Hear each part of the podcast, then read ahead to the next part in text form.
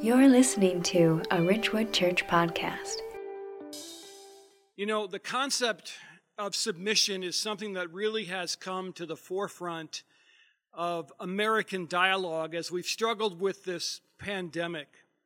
And what I mean by the question of submission is, is we're all having to submit to our civic leaders and deciding if we're going to really submit or not. Are we going to stay home when we're sick? Are we going to avoid large gatherings? Are we going to travel unnecessarily? And can we submit joyfully when things are getting more restrictive and when bills aren't passing the legislature? Can we submit to our leaders? That's the same question that Pilate and the Jewish leaders were asking as Jesus came to the end of his earthly ministry. The Lord had made a claim. He claimed to be the Son of God. That was clear. And so each of those parties had to decide are we going to submit to him and believe him? And now, in our time, you and I have to make that same decision. Will you submit and will I submit? Because really, when it comes down to it, living a pleasing Christian life, a successful Christian life, one that makes a difference in the world, above all things, is a question of submission. And that's where we're going in the text this morning. So if you have a Bible nearby, if you have a phone, if you have a tablet with you, please open them up and turn to the book of John. And we're going to begin this morning in chapter 18. John 18. John is the fourth book in the Bible, right at the beginning of the New Testament. And we can go there together. And we're going to continue our walk with Jesus to the cross and then to the empty tomb. Because believe it or not, we're only a week and a half away from Holy Week and only two and a half weeks from Easter. And it's kind of been swallowed up in all of the news that's happening around us. But I think it's important for us to take time and remember and take time and walk with Jesus in this way. So, where we are this morning is he's been through a religious trial. He was sent in front of the Jewish high priest. It was an illegal trial. He was questioned, he was harshly treated. And now he's been hauled in front of the Roman governor, Pontius Pilate, for the civil portion of his trial. And the Jewish leaders were just doing things in this narrative that were ripe with incredible irony. For example, as they brought him in front of Pilate's headquarters, they wouldn't walk in because they didn't want to become unclean for Passover. Yet the reason they brought him in was to get him killed. And so they were going to leave that in the hands of Pilate because he was the Roman governor of the region. And they stood outside and they screamed for the head of Jesus. And in verse 31, they said to Pilate, It is not lawful for us to put anyone to death. In other words, we want you to do our dirty work. And that's where we pick up the story Jesus is now going to go one on one with Pilate. It's a fascinating dialogue, and it will teach us a lot about submission and what it means to make Jesus the Lord of our lives. So we begin in verse 33. So Pilate entered his headquarters again and called Jesus and said to him, Are you the king of the Jews? And Jesus answered, do you say this of your own accord, or did others say it to you about me? Pilate answered, Am I a Jew? Your own nation and the chief priests have delivered you over to me. What have you done? And in verse 36, Jesus answered, My kingdom is not of this world. If my kingdom were of this world, my servants would have been fighting that I might not be delivered over to the Jews. But my kingdom is not from the world. So that's an amazing statement. Jesus is indeed a king, but he's not a king of an earthly kingdom. He's the king of a universal kingdom, of a, a kingdom that could only be accessed through the eyes of faith. And that's why these Jewish leaders, that's why Pilate couldn't see his kingdom. because they weren't willing to look through the eyes of faith. And so, because they were unwilling to submit to the lordship of Jesus, and here's the danger for you and the danger for me, and the first point I want to make to you this morning is that a lack of submission leads to an inaccurate view of Christ. When we are unwilling to submit to his authority and his lordship, then we can make him out to be anything we want. And then there really is no rules. There, there are no rules. There is no authority. And this can be fatal to our spiritual lives. Now, Pilate and the Jews were all present within this angry mob, and they couldn't see Jesus. But these are startling words. My kingdom is not of this world. And Pilate, for his part, must have known that something was afoot because normally the Jewish leaders would never, ever give one of their own away. But not only were they giving Jesus away, they were actually sending him to the hated Romans in order to be killed. In the Gospel of Luke, it's recorded this way as they accused Jesus of all these ridiculous charges. And they began to accuse him, saying, We found this man misleading our nation and forbidding us to give tribute to Caesar, and saying that he himself is Christ, a king. And so, because they were unwilling to submit, they had to come up with these crazy charges against Jesus. Here's what the charges were first, it was subversion. In other words, we're, we're, we're being misled by this man, he, he's hurting our nation. And then there was an unwillingness to pay taxes to Caesar. But the most serious charge of all was the charge of blasphemy. Because he was claiming to be the king, he was claiming to be the Son of God. And so they had to make a decision were we going to believe this or not. And these charges come from a lack of submission. The charge of blasphemy was the most serious of all. It was the death penalty. But the, again, the irony of this is that the Jews had no authority to kill Jesus. Only the Romans could execute prisoners. And so the Jews had to come before the Romans in order to try to do Jesus in. And that's exactly what's happening in this narrative.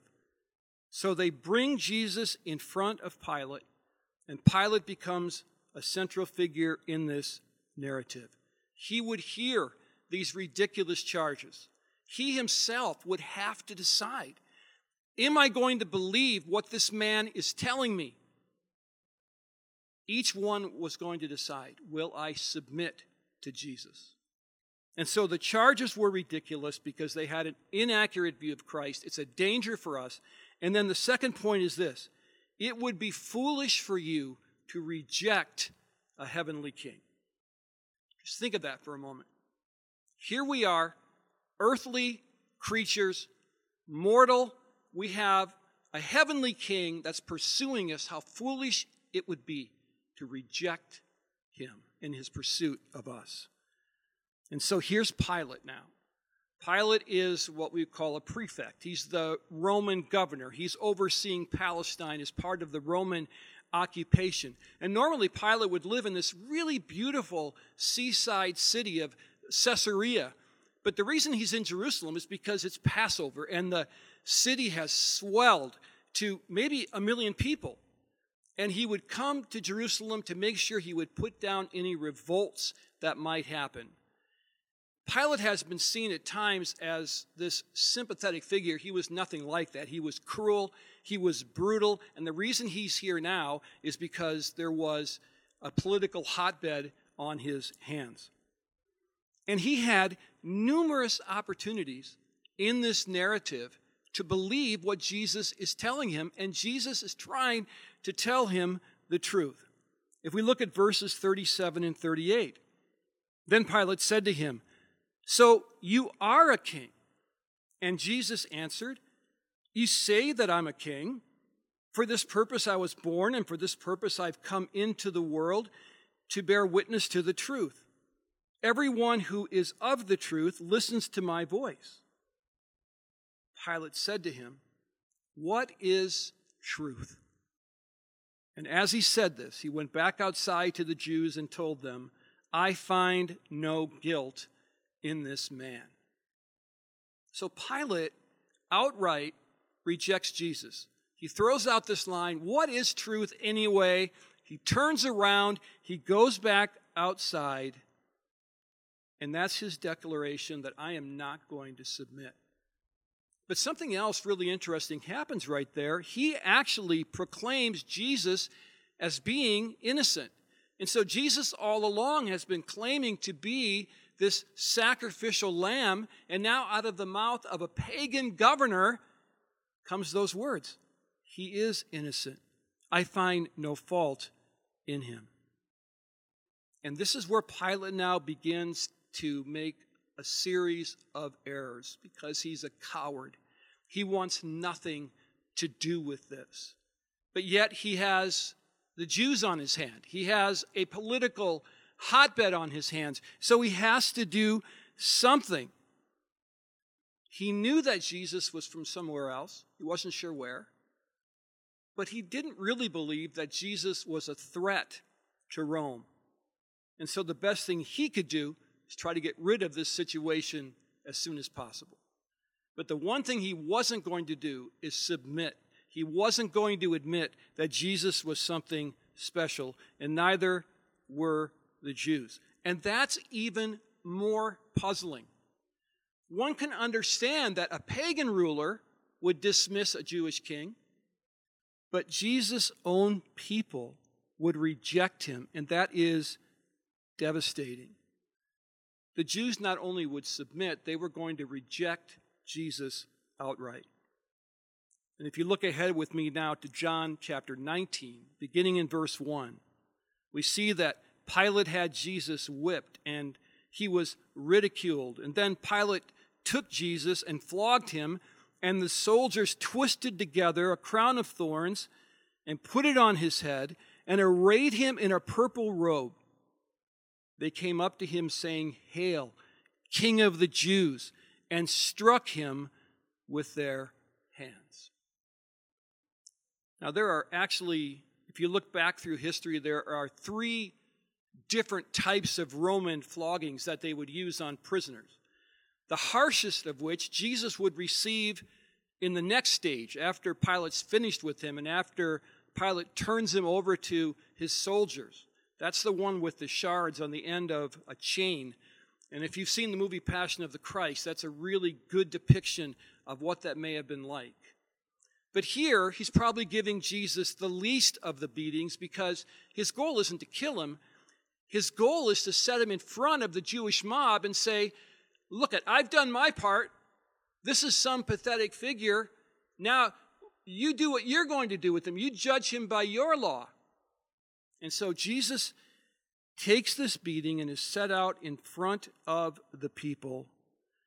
And he would experience now this terrible moments as he walks nearer the cross. And so the people see this pathetic figure in front of them in verse 4. Pilate went out again and said to them, See, I am bringing him out to you that you may know that I find no guilt in him. And then in 5, this sarcastic announcement meant to elicit pity. So Jesus came out wearing the crown of thorns and the purple robe, and Pilate said to them, Behold the man. See what Pilate's doing? He roughs him up enough where he can pawn him off on the Jews. And the Jewish reaction here is absolutely stunning in verse 6. When the chief priests and the officers saw him, they cried out, Crucify him! Crucify him! And Pilate said to them, Take him yourselves and crucify him, for I find no guilt in him. And so you have this interplay going on.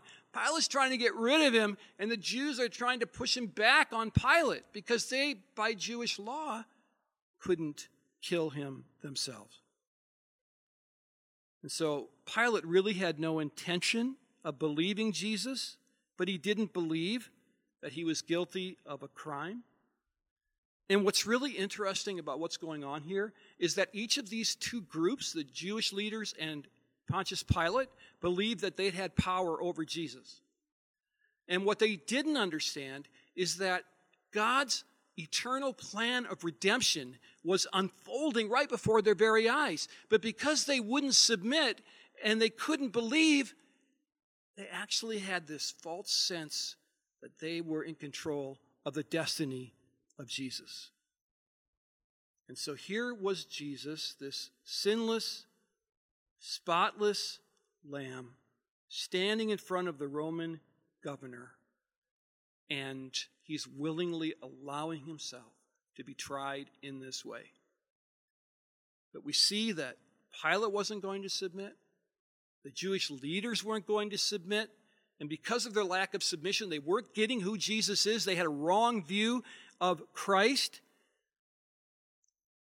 Because here's the truth of the matter is that the star of this narrative isn't Pilate. The star of the narrative isn't aren't the Jewish leaders, it's Christ. He he reigns and he's the king and this whole narrative focuses on him because he's the one who came to offer himself to make atonement for sin and this whole this whole terrible series of events is voluntary and pre-planned and Pilate and the Jews were falling right into the hands of the Father. And so Jesus is telling them about his kingdom, but they weren't listening. And Jesus has told us about his kingdom. The question is are you listening? Am I listening? Are we going to submit to his lordship in our lives? Because here's the question that's elicited in this narrative is that Jesus is the king of his universal kingdom, but what will your response be to that kingship? That's something each of us has to work through. What will your response be? What will my response be? And again, the central focus here is on submission to something greater. And Jesus has this inerrant authority that's attached to his eternal kingdom. And we see this authority again in chapter 19, verses 9 through 11. Pilate's still confused. So he goes back in and he talks more with Jesus and has this private conversation. In verse 9, he entered his headquarters again and said to Jesus, Where are you from? But Jesus gave him no answer. So Pilate said to him, You will not speak to me? Do you not know that I have authority to release you and authority to crucify you? And Jesus answered him, You would have no authority over me at all unless it had been given you from above. Therefore, he who delivered me over to you, probably speaking of Caiaphas the high priest, has the greater sin. So you have this moment now where it's a private conversation, and Pilate, this fearsome, brutal Roman governor, is afraid. He's afraid of Jesus. And in his culture, what he very well may have been thinking is there was this belief that these godlike human beings could come back from the dead and they could judge the living. And Jesus was using all of this cryptic language. I'm a king, but I'm not a king of this world. So Pilate now is getting nervous and he's disturbed by Jesus' silence. So he presses the issue. You will not speak to me. Do you not realize I have authority to release you or crucify you? Pilate had bought the lie. He had no authority at all. Jesus said it. You would have no authority unless it was given to you from above. And so we see Jesus in total control of everything that's happening. The Jewish leaders thought they were in control. The Romans thought they were in control. Sometimes we think we are in control. And that's a pattern that we see working out in this narrative. But there is only one being in the universe that's really in control, and that's Jesus, who has been given kingship by his Father. He's in control. He's in control of all things. As we go through these uncertain times that we're living in now, these unprecedented times, we don't know what's going to happen tomorrow or next week. And we're seeing the stock market jump all over the place, and our, our kids are all of a sudden home from school, and we wonder what's going to happen next. We can cast all those cares on Christ because He's in control. And that's such a beautiful truth that we see working itself out here. But neither Pilate nor the Jews would submit. And I don't want you to make that same mistake because the, Jesus' kingdom is real, it's not pretend, it's existing now. And he is reigning over it. And we see this game that Pilate is playing come to a head in verses 12 through 16. And stunningly, the Jews not only rejected their own king, but they aligned themselves with the Roman occupiers. Verse 12 From then on, Pilate sought to release him, but the Jews cried out, If you release this man, you are not Caesar's friend. Everyone who makes himself a king opposes Caesar. So when Pilate heard these words, he brought Jesus out and sat down on the judgment seat at a place called the stone pavement in Aramaic Gabbatha. Now, it was the day of the preparation of the Passover. It was about the sixth hour. We don't know exactly what time that is, sometime late in the day. And he said to the Jews, again, dripping with sarcasm, Behold your king. And they cried out, Away with him! Away with him! Crucify him! And Pilate said to them, Again with irony, Shall I crucify your king? How ridiculous is this? And the chief priests answered, We have no king but Caesar. And so he delivered him over to them to be crucified. And there's really an important point here for you and for me, and that is they aligned themselves with the enemy. Not only did they sell Jesus out, they sided with the Romans. And when you fail to submit, you're not only playing the middle ground, you're aligning yourself against your enemy. You're aligning yourself with Satan. There is no place that you can go. You're either with Jesus or not with Jesus. And so, John is the only gospel writer that mentions this incident because he's claiming that Jesus is this Messiah, that Jesus is this Son of God. But look how fickle the human spirit really is. They hated the Romans. The Romans were occupiers, and they're giving their king over to the Romans to be killed. And so, when you decide that you're not going to submit to Christ, that you have made a terrible decision. One that has eternal consequences, one that has consequences in your life right now.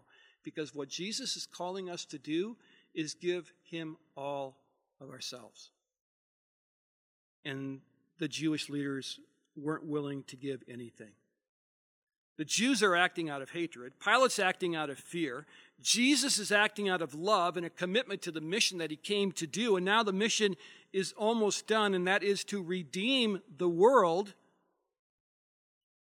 But amazingly, here's the long awaited Messiah standing in front of this crowd, and they refuse to submit to him. And here's how they dismiss him We have no king but Caesar. And Pilate then sets into motion the horrific events that are the crucifixion of Christ. So, this is really an important question for us the question of submission. And this calls for us to make a decision about Jesus. So, this becomes then a question of personal submission. It's not about what my church is going to do or what my family's going to do or what my parents have done. It's what are you going to do? What am I going to do? What are we going to decide? And so there are two significant truths here I want to point out. And the first truth is this My ultimate authority is Christ, period.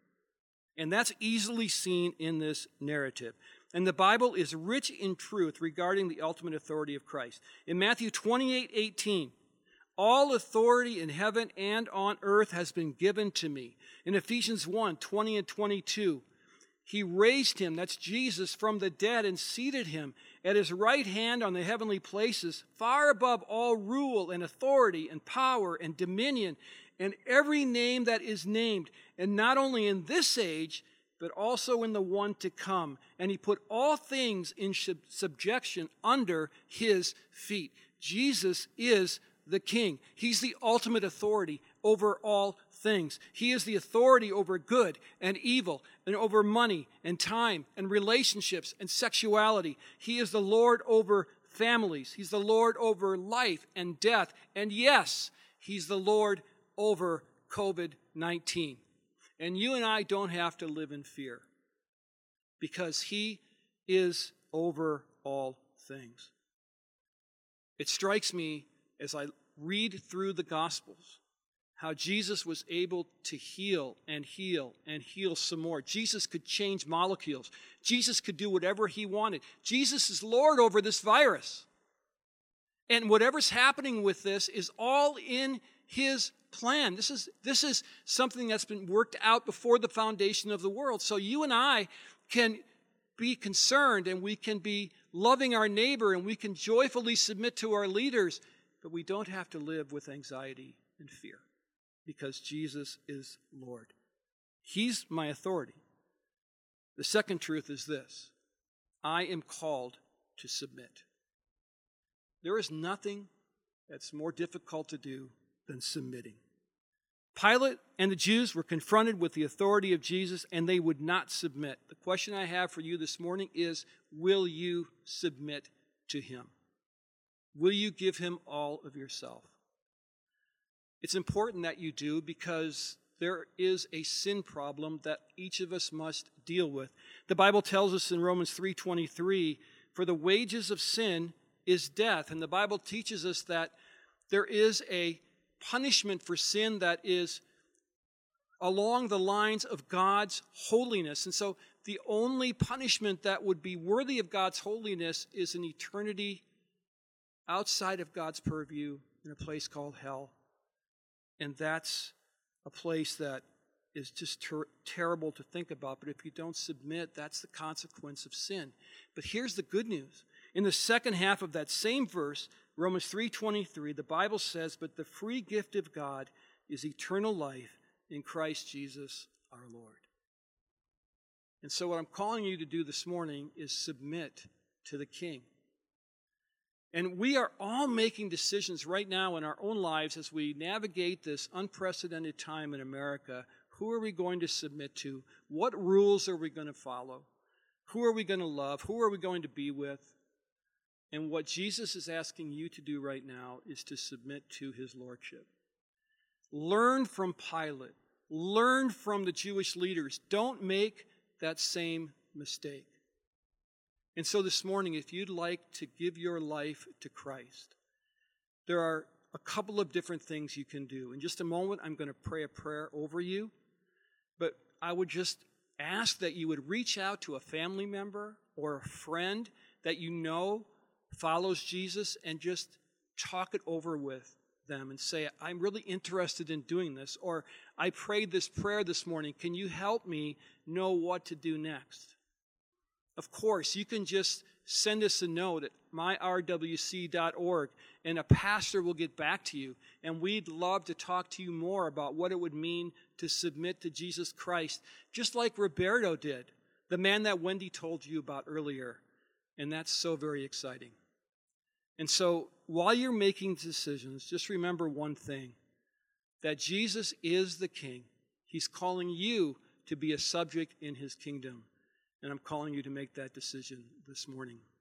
I just want to give you 30 seconds of silence to maybe think about what I've said, and then I'll pray a prayer over you as we close this morning. So just take a moment now in the quietness of your home and ask God what He would have you do with the truth we've just learned. Thank you for joining us on the Ridgewood Church Podcast. For more faith based resources or information about Ridgewood Church, visit us at myrwc.org.